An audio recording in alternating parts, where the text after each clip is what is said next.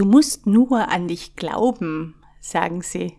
Ja klar, schön wär's. Andere können das, aber kann ich das? Kann ich überhaupt irgendwas? Ich bin mir da nicht sicher. Bin ich wirklich gut genug dafür? Werde ich das schaffen? Was, wenn ich versage? Ich stehe mir wirklich selbst immer im Weg. Ob ich so jemals Erfolg haben werde?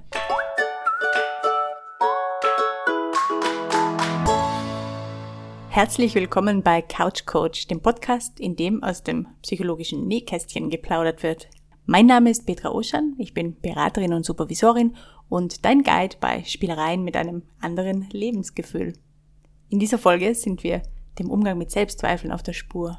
Hm, Selbstzweifel. Bestimmt kennst du sie in der einen oder anderen Form. Ich meine damit diese mal mehr und mal weniger bewussten und nervigen Gedanken, die in verschiedenen Ausschmückungen zur immer gleichen Frage führen. Ist es wirklich gut genug, was ich so mache oder kann? Und obwohl diese Frage grundsätzlich auch mit einem Ja beantworten könnte, ja, du bist auf jeden Fall genug, fertig, Ende der Diskussion, schicken wir in diese Frage hinein auch noch die Befürchtung, es könnte bei uns doch anders sein. Und dafür liefern wir meist auch noch passende Gründe mit. Und als wäre das nicht schon beschwerlich genug, gibt es dann noch so diese Idee, die meistens auch in Form eines Ratschlags daherkommt, und vielleicht kennst du das ja von dir selbst. Du musst nur an dich glauben, dann schaffst du das. Oder Glaube kann Berge versetzen. Und es gibt sogar Untersuchungen, die bestätigen wollen, dass Menschen mit einem festen Glauben an die eigenen Fähigkeiten ausdauernder an Aufgaben dranbleiben, weniger ängstlich und insgesamt erfolgreicher in Ausbildungen und Beruf sind. Natürlich wird da was dran sein. Aber diese Idee allein reicht schon, um in einem schwachen Moment den Umkehrschluss zuzulassen. Also wenn ich nicht felsenfest von mir überzeugt bin, dann wird das womöglich auch nichts. Zugegeben, es klingt einleuchtend, aber zahlreiche Beispiele widerlegen diese Annahme. Jodie Foster oder Emma Watson oder Christian Lacroix sind äußerst erfolgreich tätige Menschen mit großen Selbstzweifeln.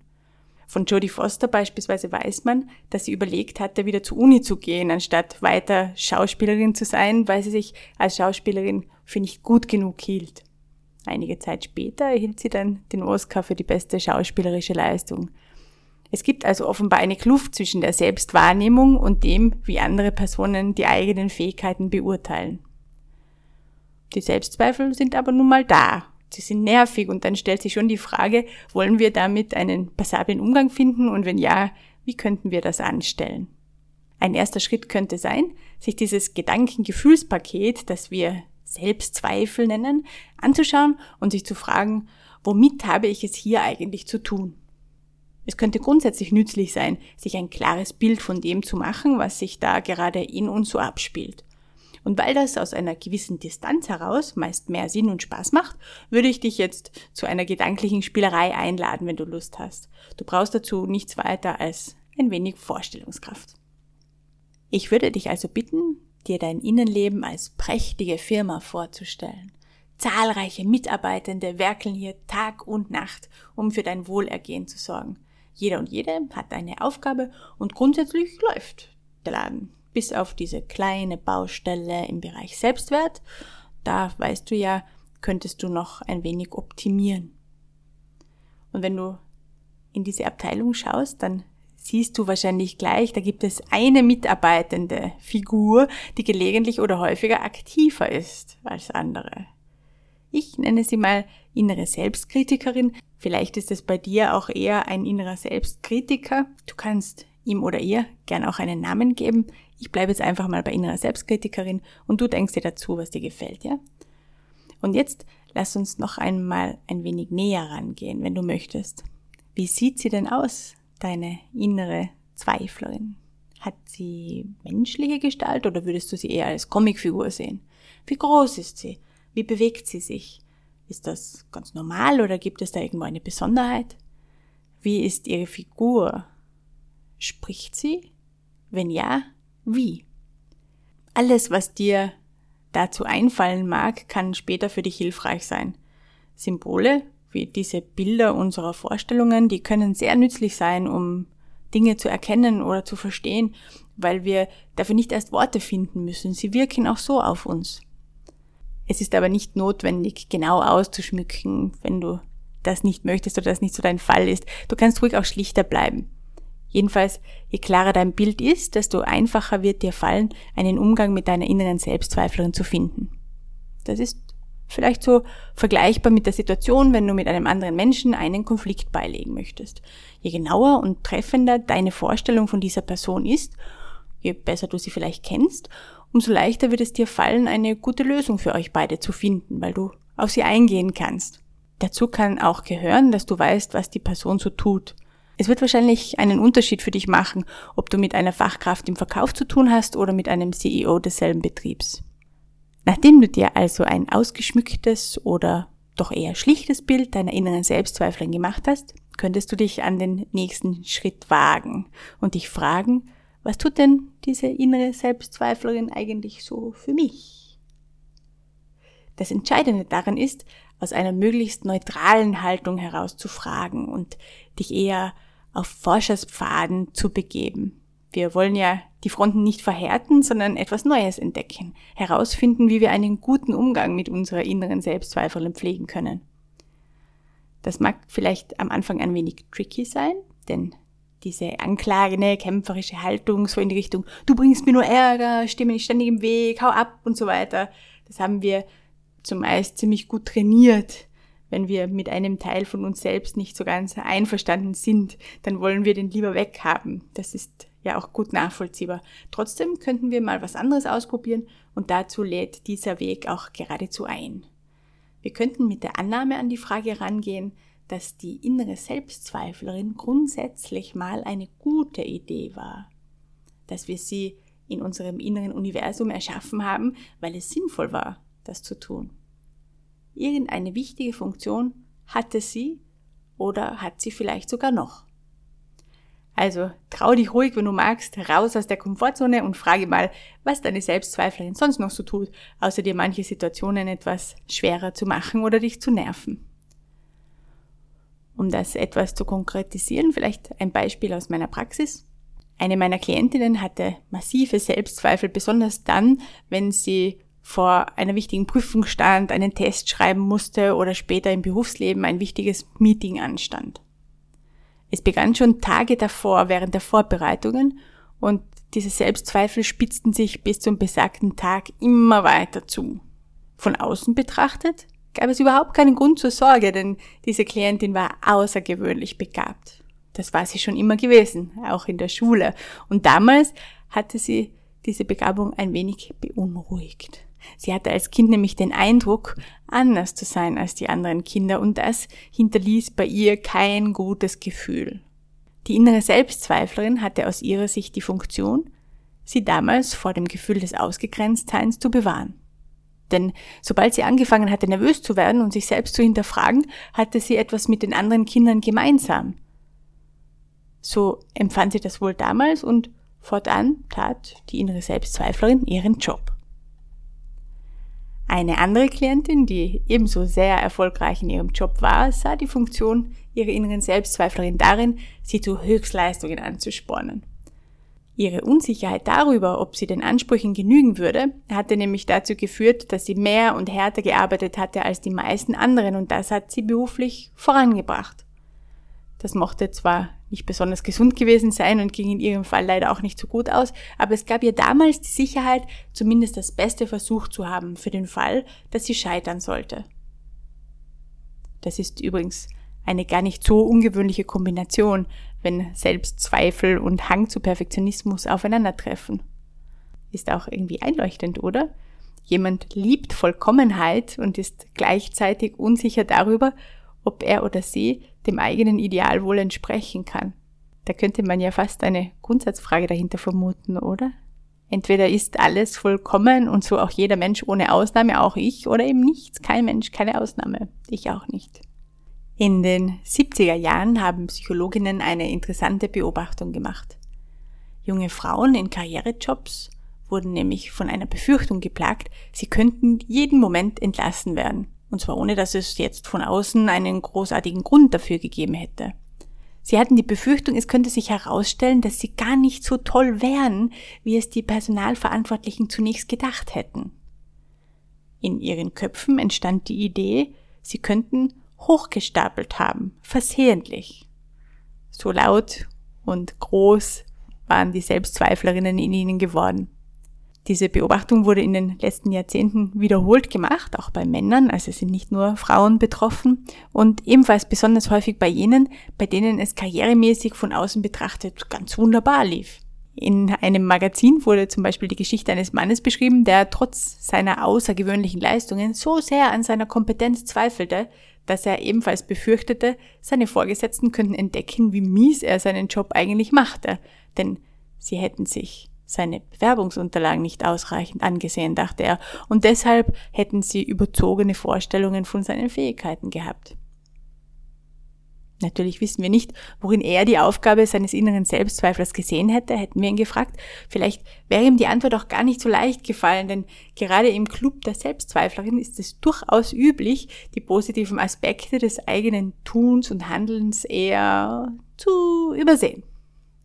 Es erfordert womöglich ein wenig Übung, aus einer neutraleren Haltung heraus zu fragen, wozu unsere innere Selbstzweiflerin denn nun gut sein könnte und vielleicht gelingt dir das auf Anhieb, vielleicht dauert es auch einfach ein bisschen, du brauchst ein wenig Übung. Manche Menschen finden es zum Beispiel hilfreich, und vielleicht geht es dir da auch so, sich eine Außenperspektive dazu zu holen, sich mit einer vertrauten Person oder auch einer Fachperson darüber auszutauschen, wozu eine innere Selbstzweiflerin denn alles gut sein könnte. Das könnte man ganz allgemein halten, wie die Frage nach den Aufgaben einer persönlichen Assistentin oder aber auch konkreter werden und auf die eigene innere Selbstzweiflerin bezogen. Was könnte die Aufgabe meiner inneren Selbstzweiflerin sein, außer mich im ungünstigen Augenblick zu nerven? Wenn du dann also schon einiges über deine innere Selbstzweiflerin weißt, du dir ein Bild von ihr und ihren Aufgaben gemacht hast, dann könntest du strategische Überlegungen anstellen. Wenn du dir wieder dein Innenleben als mächtige Firma vorstellen magst, in der die verschiedenen Mitarbeitenden an ihren jeweils verschiedenen Aufgaben werkeln, dann ist da in der Abteilung Selbstwert die innere Selbstzweiflerin und tut ebenso ihren Job.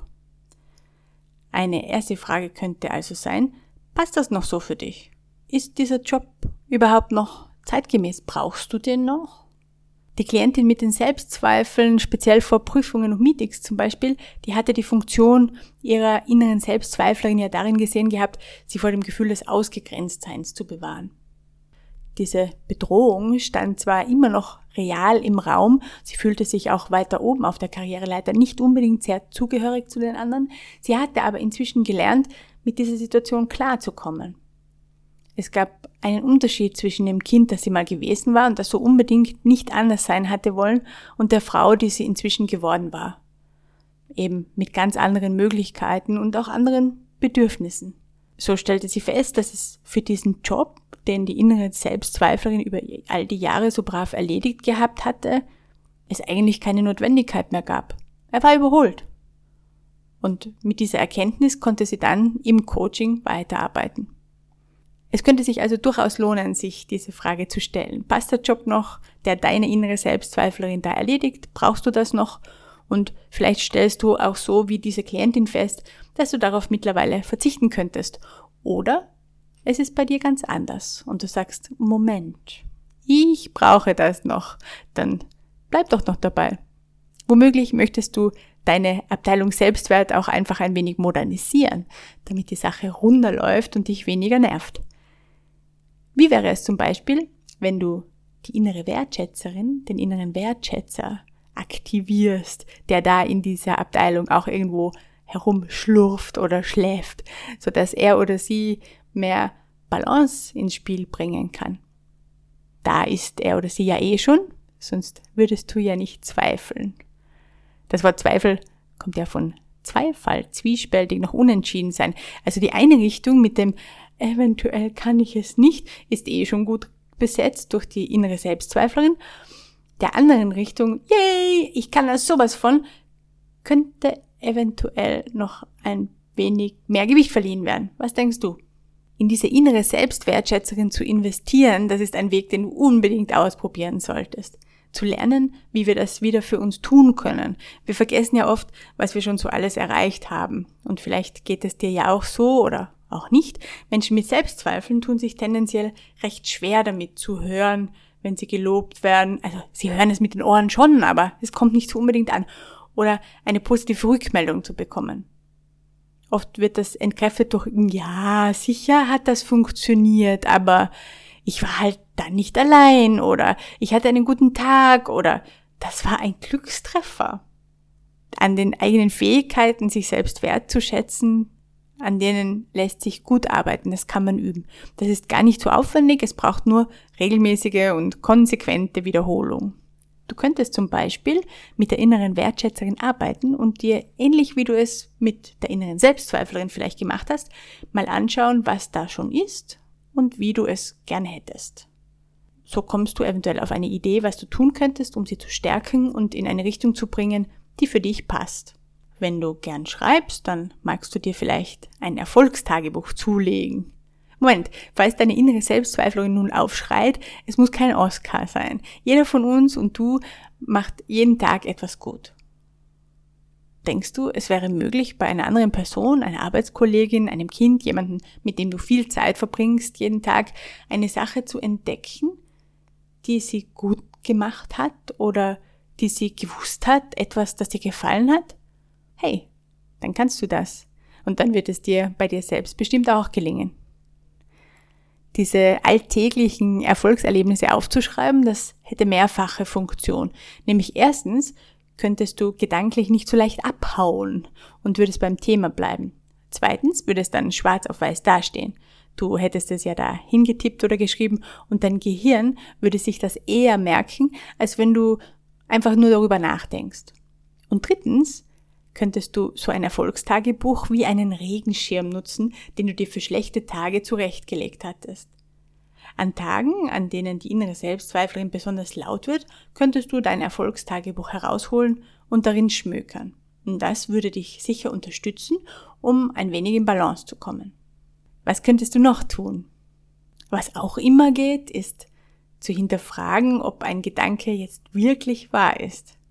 Falls er sich als unwahr herausstellt, darf er gern beiseite gelegt werden. Das eignet sich auch als so schnelle Maßnahme zwischendurch, wenn du gerade da sitzt und etwas arbeitest und die selbst Zweifel laut werden.